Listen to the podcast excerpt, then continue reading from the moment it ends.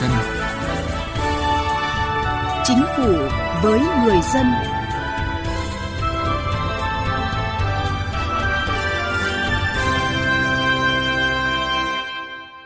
Xin kính chào quý vị và các bạn. Thưa quý vị, Bộ Nội vụ đang hoàn thiện lấy ý kiến dự thảo nghị định Bộ Quy tắc đạo đức công vụ trong đó đề xuất hàng loạt quy định đối với cán bộ công chức viên chức như phải chính trực, liêm chính, không được có lời nói cử chỉ hành động trang phục phản cảm, không chửi thề, nói tiếng lóng, không sử dụng rượu bia trong giờ làm việc. Những quy định này liệu có khả thi? Đây là nội dung được phân tích trong chương trình chính phủ với người dân hôm nay.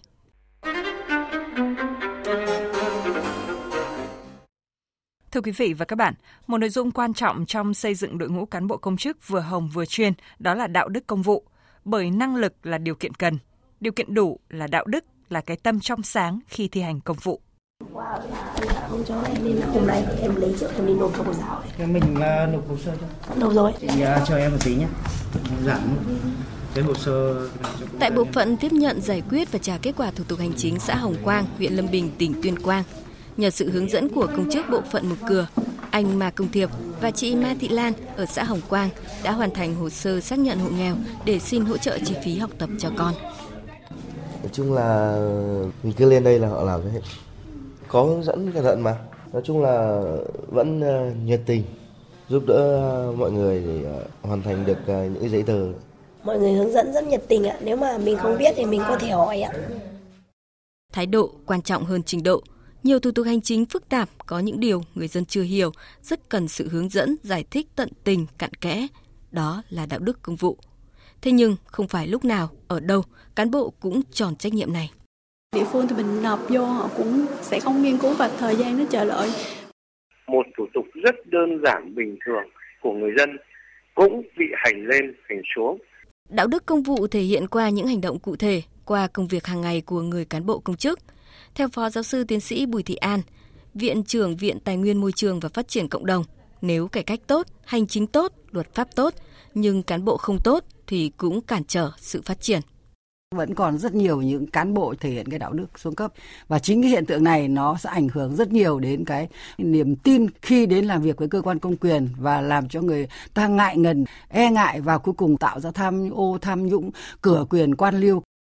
Thời gian qua, Bộ Nội vụ cũng đã phối hợp với các bộ ngành địa phương đánh giá thực trạng thực hiện các nội dung về đạo đức công vụ của cán bộ công chức trong cơ quan hành chính nhà nước. Kết quả vẫn còn một bộ phận cán bộ công chức viên chức bộc lộ sự yếu kém trong giao tiếp, ứng xử với người dân, tổ chức và đồng nghiệp. Thậm chí vẫn còn những hành vi vi phạm bị xử lý kỷ luật, gây ảnh hưởng đến uy tín của cơ quan đơn vị địa phương và hình ảnh của cán bộ công chức viên chức. Chính vì vậy, Bộ Nội vụ đang dự thảo nghị định ban hành bộ quy tắc đạo đức công vụ, trong đó quy định chuẩn mực đạo đức của cán bộ công chức viên chức, chuẩn mực giao tiếp ứng xử của cán bộ công chức viên chức, kỷ luật, kỷ cương hành chính. Tiến sĩ Nguyễn Huyền Hạnh, Phó Viện trưởng Viện Khoa học Tổ chức Nhà nước Bộ Nội vụ, đơn vị chủ trì soạn thảo nghị định cho biết. Mục đích của cái việc ban hành bộ quy tắc đạo đức công vụ này là nhằm đảm bảo xây dựng một cái đội ngũ cán bộ công chức viên chức liêm chính, văn minh, chuyên nghiệp và trong thời gian vừa qua thì à, đã có cái sự phản ánh của báo chí và người dân à, có một cái số hiện tượng cán bộ, công chức, viên chức có những cái lời nói, hành vi chưa đúng cái chuẩn mực và ảnh hưởng đến cái chất lượng giải quyết công việc. Quy định này là những quy định không trên cơ sở đó các bộ, ngành, địa phương, các cấp căn cứ vào điều kiện hoàn cảnh cụ thể để xây dựng và ban hành quy định phù hợp với cơ quan và địa phương mình.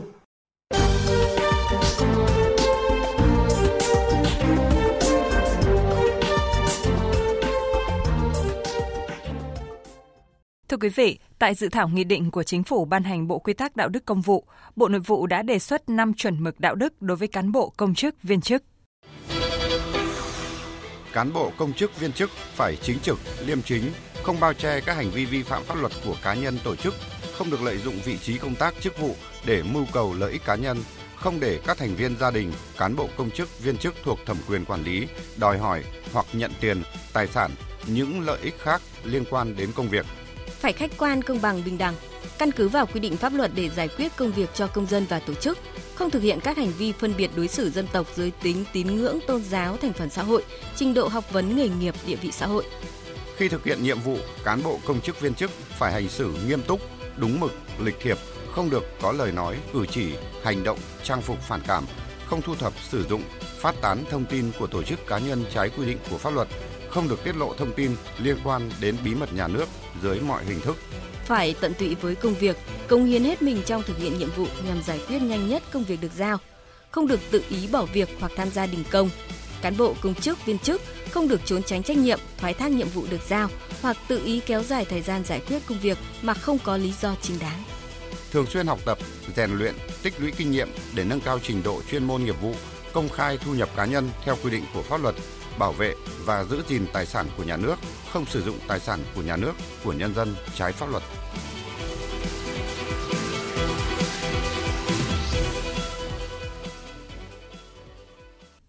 Thưa quý vị, dự thảo nghị định Bộ Quy tắc Đạo đức Công vụ cũng quy định những chuẩn mực giao tiếp ứng xử của cán bộ công chức viên chức, như trong giao tiếp với dân, không chửi thề, không nói tiếng lóng, quát, dọa nạt, không có hành vi lời nói hạch sách nhũng nhiễu gây căng thẳng bức xúc, gợi ý nhằm trục lợi cá nhân.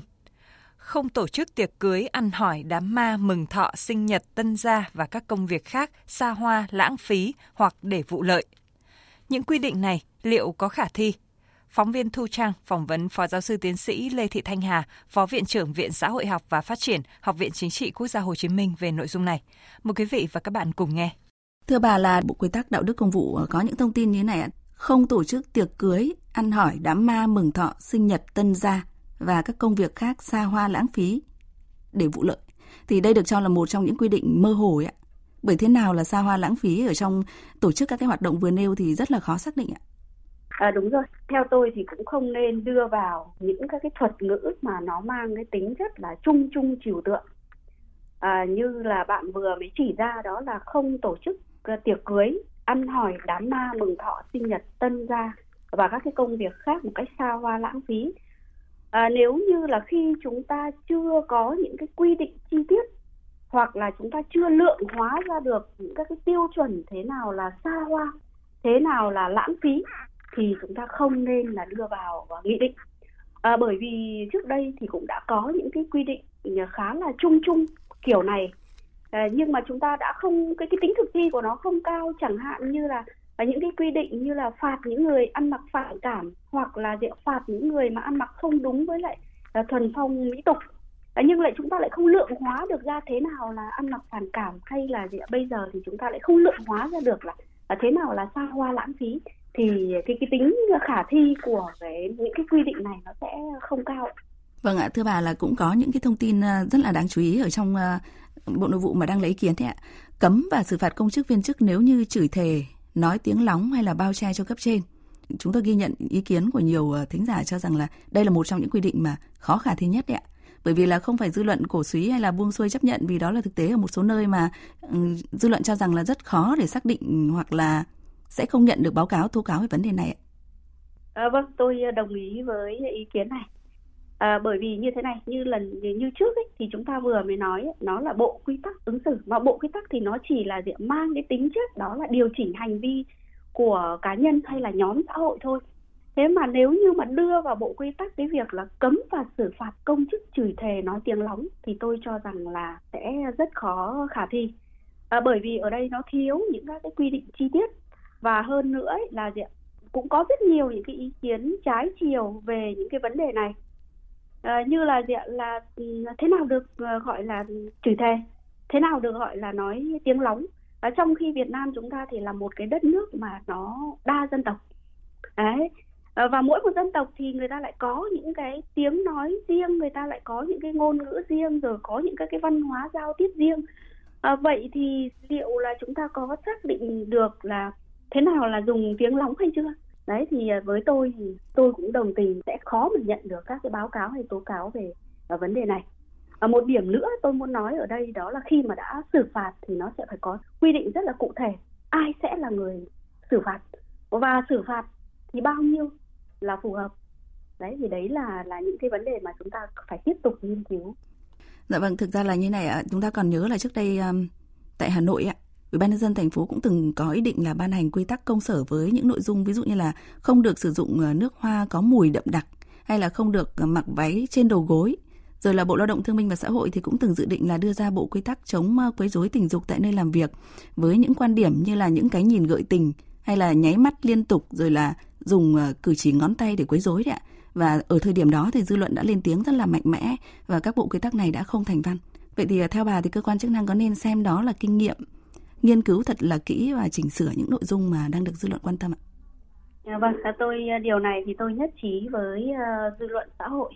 À, bởi vì là để xây dựng những cái nghị định mới hoặc là những cái bộ quy tắc nào đó đều phải có cái sự học tập kinh nghiệm và nghiên cứu từ những các cái nghị định trước những các cái kinh nghiệm của những các cái việc mà chúng ta đã đã làm trước. Đồng thời thì phải thăm dò những cái dư luận xã hội của các cái nhóm đối tượng trong xã hội à, nhưng à, dưới cái góc độ tiếp cận xã hội học của tôi thì tôi cho rằng là quan trọng hơn nữa là phải điều tra khảo sát và phải đo lường lượng hóa được các cái tiêu chí các cái chuẩn mực một cách khoa học thực chứng khách quan thì lúc bấy giờ chúng ta đưa vào cái bộ quy tắc nó sẽ hạn chế những cái dư luận trái chiều của xã hội.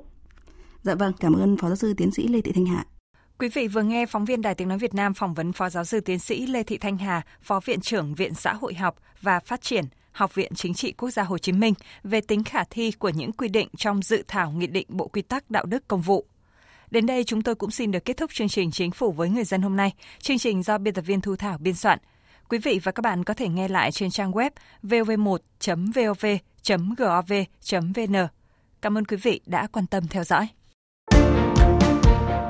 Trong giai đoạn hiện nay, nhiều chính sách lớn về phát triển kinh tế xã hội vùng đồng bào dân tộc thiểu số và miền núi đã được ban hành, thể hiện sự quyết tâm của Đảng và Nhà nước đối với công tác dân tộc. Một trong những chính sách đó là chính sách trợ giúp pháp lý Trợ giúp pháp lý là dịch vụ công thiết yếu và là một bộ phận của tổng thể các chính sách phát triển kinh tế xã hội vùng đồng bào dân tộc thiểu số và miền núi nhằm góp phần tiếp cận công lý và bình đẳng trước pháp luật. Theo quy định của luật trợ giúp pháp lý, người dân tộc thiểu số cư trú ở vùng có điều kiện kinh tế xã hội đặc biệt khó khăn, người dân tộc thiểu số thuộc một trong các trường hợp khác quy định tại Điều 7 Luật trợ giúp pháp lý có quyền được trợ giúp pháp lý miễn phí. Theo đó, người dân tộc thiểu số thuộc diện được trợ giúp pháp lý có các quyền sau đây. Được trợ giúp pháp lý mà không phải trả tiền, lợi ích vật chất hoặc lợi ích khác.